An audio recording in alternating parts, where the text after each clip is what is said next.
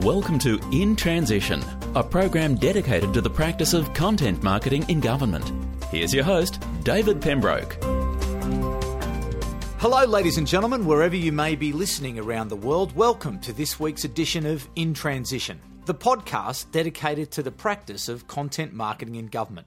My name's David Pembroke, and I'm delighted to be with you once again as we explore just how governments are using content marketing to strengthen communities and improve the well-being of citizens.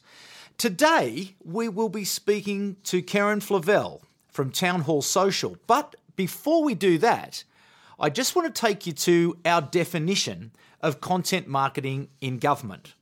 Now, content marketing is a strategic and measurable business process that relies on the curation, creation, and distribution of valuable, relevant, and consistent content to engage and inform a clearly defined audience with the objective of driving a desired citizen or stakeholder action.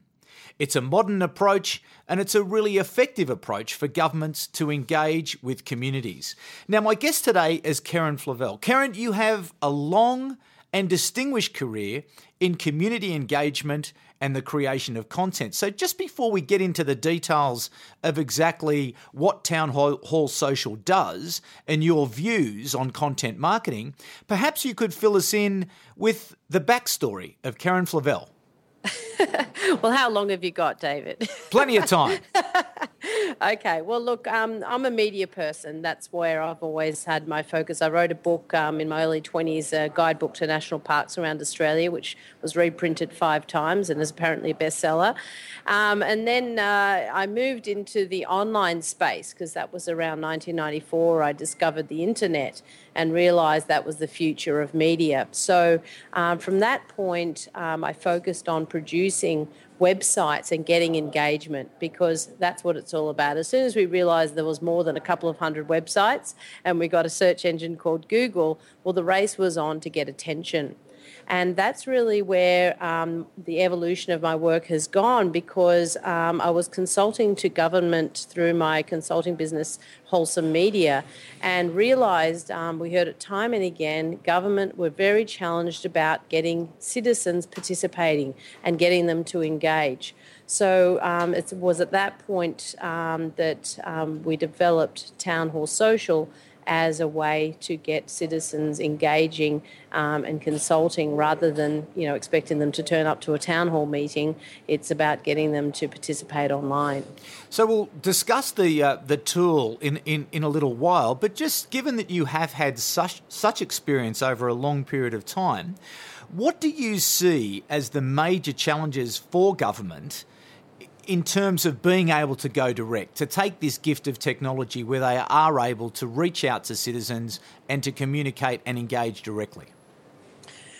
Well, look, I, I, I, should resist using the word disruptive, but you know that's what we're talking about with online technologies. So the media paradigm as it's been has been disrupted because we no longer have to rely on the big monopolistic style companies to control access to the community. So in the past, the way that um, governments would communicate with the citizens is to post that very unremarkable um, ad at the you know 25th page of a newspaper to let people know about public notices and changes and opportunities to engage. Um, now, with online technologies, interactive technologies, the government agencies can own the relationship with the end user. So instead of paying the hundreds or thousands of dollars for the ad in the media companies, they can spend that on building the direct connection with the audience, which is what your podcast is all about. Now, if it sounds as simple as that and as easy as that, why, in your view, isn't government making better use of that gift of technology that enables them to go direct? I think they are well on their way. I mean, there's some really remarkable people working in the industry now. Um, you know, um, with the Redlands Council, Matt Murray and you know, Andrew. Um, um, from Salisbury, Andrew Colson from Salisbury, City of Salisbury. You know, there's there's some brilliant people really working hard in this space and um, and sort of paving the way. Um, there's a range of government and social media conferences where um, people are, are, coming along and, and getting skilled up. So I actually see you know, look, it's constantly changing. You know what it's like. There's, um, there's, you know, barely a week goes by without a new gadget or tool. So it can be somewhat overwhelming for staff that have been operating in a different communications paradigm to not just do their jobs day to day about um, you know reaching their local leader newspaper or what have you, but now they have to, as well as that, learn a whole new thing. So I think it's understandable that it's taken a little while. So in terms of that skills development, how do you think government should go about? improving the depth and quality of the skills that they need in order to make best use of this uh, opportunity to go direct? Sure. Well, I think it, it comes down to um, a, a, couple of things. First of all, if the top gets it, then they'll put the right resources behind it. So that means you've got to really support the staff to experiment. You've got to support that they attend webinars or face-to-face conferences. You know, you give them that that leeway to allow them to really get better at this this um, this process. So, in terms of that, that, that's an interesting point, though, about getting the higher ups involved and engaged. What do you use, or what are the methods or tactics that you use to convince the leadership that, in fact, they need to make better use of the ability to go direct? Sit them down and set up a Twitter account for them. you will always see the penny drop when someone actually starts using it. So once they start having a, a Twitter account and posting out some tweets and seeing their followers go up, that that just the ego takes over at that point and then it's a, a done deal. but beyond the Twitter account, then what's your suggestion or what's your method when you're, you're engaging with people? And, and perhaps if you could just outline perhaps some of the way that you strategically go about developing some of these online direct programs. Sure. Well, I think it's, it's, it does come down to, you know, effective storytelling so that people can see simply what the impact of their activities are. Because if you sit down and start talking about the tools and the features, and you can just see people's eyes glaze over. But when you talk about happier communities through um, better consultation, um, when you see actual case studies of how communities have made decisions around, you know, whether their, their main central square is a smoking or non-smoking area, um, whether there's CCTV cameras, you know, the discussion that comes on board in a positive way uh, where, you know, risk and um, resources have been minimised, you know, that th- these are the, the metrics that they're looking for. For a start, a lot of them have wanted to put their heads right in the sand about social media because um, of the, you know, the fear around it. Um, but it's we've passed that point where um, it can be avoided. So now it's about saying, okay, well, what what are some ways to do it effectively so we do see the results of more people having their say and being um, uh, participating in in what's happening in their local environment and as a result further engaging. Because with that participation you know with great responsibility so um, you know people actually are willing to do things um, or, or, also they're less um, willing to complain later if they were given the chance to have their say early on. But do you see perhaps an area of resistance being in the area of resourcing and people thinking, well, how are we going to be able to monitor this 24 hours a day, seven days a week? We don't have the resources, we don't have the skills, so we're just better off until we can do it properly, we're not going to do it at all. How do you overcome those sorts of objections? Sure, and that is really has been um, a huge um, um, stopping point for a lot of organisation is that very argument.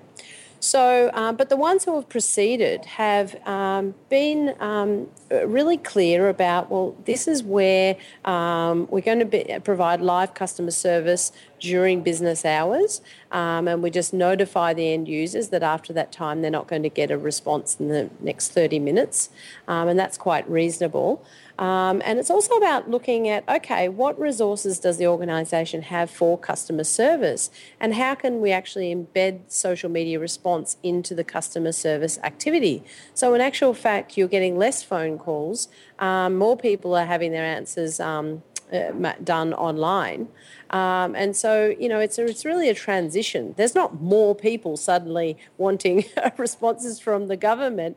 Um, they're just choosing a different method to um, get their message um, responded to. So I'll, I'll pick up a couple of points there. So setting expectations with citizens is obviously fundamental to any strategy that you put in place. Mm-hmm. Yes. And the second point um, that, that you raised there, I think, is, is a good one, is around uh, the communication function, uh, not just resting in the communication area. You extended it there out into the customer service area. So, are you suggesting that in content marketing, um, social media marketing, that really the responsibility needs to be organisation wide, not just in the silo of the communication area? Absolutely. I mean, I think that's what we're going in. Dynamic organisations of the future of all sorts, whether it be government, private sector, etc., are realising that siloing um, activities is very um, unproductive. So, you know, overall, if you get everyone on a similar trajectory of our goals, which might be to, um, you know, increase um, citizen um, happiness or, you know, um, uh, whatever the metric is, if each department is working towards that, um, then you know the, the, the ways and social media is a great leveler in that fe- uh, um, way, and that's why a lot of organisations also putting Yammer inside their organisation, so that they get um, that behaviour around quick updates and communicating easily um, happening, no matter whether people are in the same building or and more and more as people are in co-working spaces or um, working remotely, um, you know, keeping people communicating. So if that cultural behaviour exists internally within the organisation, they can then, it's not a big step for that to go over into um, the communications with the citizens. And remember, there was a time where people weren't trusted to pick up the telephone um, and that's laughable now. But it'll be the same thing with social media. Is of course everyone in the organisation is enabled and functioning and communicating using social media. But you are describing a reality of agility, fast moving, being able to respond, being able to be decisive. Mm-hmm. That's challenging in a risk averse environment such as government. So, mm-hmm. so how again does go- uh, government overcome that risk aversion to be able to to be agile and to, to move quickly? Quickly and to, you know, answer the queries and problems of, of citizens? Yeah, uh, bit by bit. You know, it's not going to change overnight. But like I said, I, I really see some very progressive um, people and people quite determined um, and that are very conscious of the agile. It's great that you raise that word. I mean, you know, who would have thought that that's actually uh, something people you know, the average people, not the software developers, would understand what agile is in terms of, you know, responsive, um, reactive, responding. And it's very, um, you know, design focused. It's um, very, re- um, it's responding to how people are, are responding um, or engaging with the organisation and then adapting. Um, so, you know, people that are working in government are not existing in a silo. They're very conscious of what is happening in the world, and that is how um, non government organisations are having to. Um, change what the way they're doing, and it, and it's best practice too. So I think that it is happening. Okay, so You've been in this game for a long time. Tell us a couple of great stories of, of, success and where you see some real progress, and, and perhaps to give your advice as to what are the, some of the simple things um, that government communication areas and, and, wider areas need to do to, state, to, to start to make this change and make this transition. Well, I'm glad you raised simple as being a really key key thing because I think that the simplicity is where there's been a lot of um, challenge for government and is actually the, the, the root of the, the, issue with the lack of citizen engagement. Um, so, you know, if, if you go down that pathway of um, complexity, then you've, you've immediately narrowed your potential audience of um, citizens that have the time to engage in that way. So uh, what we saw with you know GetUp and and the way that people will share a petition on their news feed inspired in us the vision to allow people to have their say in 15 seconds or less and to keep that that happening. So um, when I first launched Town Hall Social, which is essentially a voting tool that allows people to have their say um, directly from their Facebook news feed. So they follow a link from the feed and they answer right within Facebook. Uh, and the process takes less than 15 minutes, but we understand who they are. We're able to give that to our customers as a way to um, uh, provide the contextual information to make decision making easier. Um, so, you know, when when people can respond so quickly, um, and we did that for Moreland City Council. Uh, they asked around CCTV cameras after um, Jill Meagher was taken in Sydney Road. Um, there was a it was a hot topic around the installation of CCTV cameras. So um, they put out the question and immediately um, there was fantastic response. There was um, people able to choose the reasons why they voted yes or no, and to vote on other people's reasons. Um, and uh, before I knew it, a friend of mine said, "Oh, my friend just shared your question on town hall," and that that was less than a month after we'd launched. Um, and it was at that point I knew, wow, this this really does work. You know, when it's so simple for people to engage. The message is clear. It, it, it doesn't take them out of their other computer-based activities, especially if they're on the mobile phone. That if they've got a limited ability to, you know, um, commit the time that a lot of the, the the previous way of getting engagement. I mean, no one shares a 20-word survey.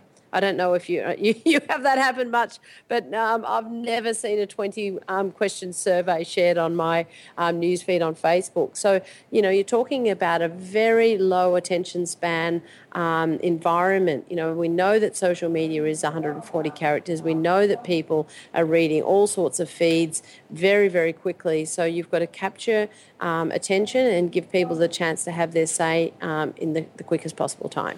So, just in, in terms of that, this case study with the Moreland City Council, were you then able to use um, Facebook's ability to target areas quite specifically just to send that particular survey to people who lived in that area? Well, that was a question that was um, because the questions are simple. So, do you want CCTV cameras? Um, first of all, Moreland posted that on their Facebook news feed, so that's targeting that that particular audience, um, and then tweeting it out to the community as well. So they're already targeting that audience, mm-hmm. um, and then the behaviour is that they then share it. So it was shared 97% of the time by the people who participated, 97% of them shared it with their friends. So the reason why that people share it is it was a good experience. It didn't take much time. It's easy, and you what you your response will make a difference. I was intrigued by your earlier introduction, and when we spoke right at the front, and you mentioned the guidebook, the uh, camping and tramping guidebook. Obviously, a sensational piece of content. Why was it so good? Well, it, it, was it was done before the internet. So at that time, you know, uh, as I was travelling around, the only way to get information about the national parks was an A4 flyer from the national parks office. So there was a real lack. Um, also, there was no Lonely Planet guide or or anything else that made it simple for people to visit national parks around the country, especially if they were doing a sort of long haul tour. Um, so I just uh, saw the need. You know, there was a need to help make it easier for people to go and visit these magnificent places we have in Australia. And um, so I saw the I saw the gap and I, I filled it. And in terms of that need, what, what was the need? Was it um, very practical? Uh, how to use simple sort of information around where were yeah. the best working track, walking tracks, where were the facilities, right. where were the camping? Was it that type and style of information? Absolutely. It was very I'm very inspired by the work of the Wheeler family and Lonely Planet. So it filled that format. So a bit of a description, um, the camping, the um, walks, um, the maps to get there. And then later I updated it with some Aboriginal history um, at the front of each um, uh, description.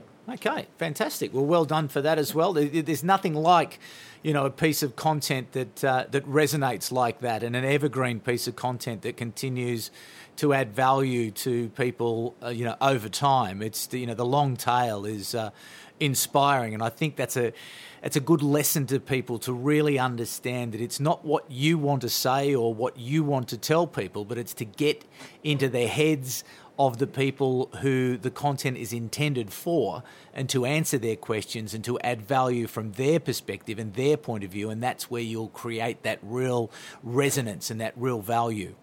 So, in terms of where you see the market moving from now is interesting. I know that you mentioned Redland City Council. I, I mm-hmm. think one of the, the innovations around their content that I saw recently uh, was using social media for people to identify weeds and to each week, you know, weed of the week to send it out there so people could you know, almost create an army within the Redland City Council community so as that they were eradicating weeds out there by themselves rather than relying on the rangers to have to do it. So I thought that was a really nice uh, piece of content, well directed, and really being able to mm. um, enable a community to, to act and, uh, you know, to reduce the the pressure on the city council to have a, a, you know massive workforce to eradicate the weeds up there. So, just in mm. terms of other uh, initiatives and and probably over the next you know 12 to 18 months, where do you see you know content marketing and social media marketing evolving in the government space, not only at a municipal level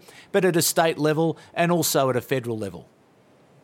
Yeah, well, look, I, I think you, know, the weed example is a fantastic one where a creative approach um, builds the, the culture around it, you know. Um, so there's this great opportunity to sort of overcome the, the negativity towards public service and, and bureaucracy uh, by actually embracing the fact that it can be a really strong effective member of, of the community itself, that the, the government, you know, can bind the community, support them, um, offer, you know, rather platform for engagement. You know, even something like the um, the the uh, oh, what's the what's the organisation doing the um, the stats, the polls on? Uh, oh, it's just jumped out of my head. ABS. The Australian, Bureau, the Australian Bureau of Statistics. That's, that's it. When they did their um, yeah, the census. Um, census, mm. you know, the really creative use of social media. So, you know, it's rather than it being a sort of really, uh, you know, prosaic kind of exercise of, you know, ticks and numbers, mm. um, there was a lot of creativity applied to it. Yeah, they made it fun. So they made it fun, and that's the, that's the thing is that you can have a personality in social media, and in fact, you need to. So, um, what we would be doing with our strategy for a lot of the government agencies we worked with was to really come back to the why and the purpose and to hone in on who are you um, when you act in, in the social media realm and, and, and how can you be an interesting person to, to speak with in the social media room, you know? Yeah. Well, Keren, um, lots to look forward to, and I think I tend to agree with you that you know there are lots of examples of good things, but I do still think that we are very much in the early stages of um, the adoption of you know content marketing practice. That strategic measurable accountable process that people are able to you know to to take on some of those you know defining issues of what's our purpose, why are we doing this, what are we going to do, what channels are we going to select, and really try to manage it from end to end in a strategic um, framework. And I think that is a, a wonderful opportunity that we uh, that we all can look forward to. So, in terms of Town Hall Social and yourself, what's next, and, and where can the listeners get hold of to understand a little bit more about uh, Keren Flavell, but also a little bit more about Town Hall Social? Excellent. Well, just visit townhallsocial.com. That's the website. We're uh, currently rebuilding it as a town hall app, um, and that will be fully mobile responsive and also um, self sign up um, system. So you can just go ahead and set yourself up and have a free version of the tool and give it a try. So that'll be free until July, and we're launching next month. Um, so that's that's sort of what we're really knuckling down, working on right now. Um, and then once once that's going, um, we'll keep expanding the functionality of it. But that's that's the big job at the moment. So yeah, townhall.social.com or um, also your Twitter feed is at townhallsocial. Well, Keren, thank you very much for giving us some of your valuable time today. Some great insights there as to how people can take this on is to not to be scared to be a personality to act uh, with simplicity and really to start to take small steps you, you don't have to start you know belting it out of the ground from day one you can really just start to build into building that engagement and building that meaningful and trusted relationships with the community by using good, relevant, useful content to uh, create stronger communities and improve the well-being of citizens. So thanks very much for joining us in Transition. We've loved having you on and thanks very much for your time. You're so welcome. Thank you. You've been listening to In Transition, the program dedicated to the practice of content marketing in government. For more, visit us at intransitionpodcast.com.au.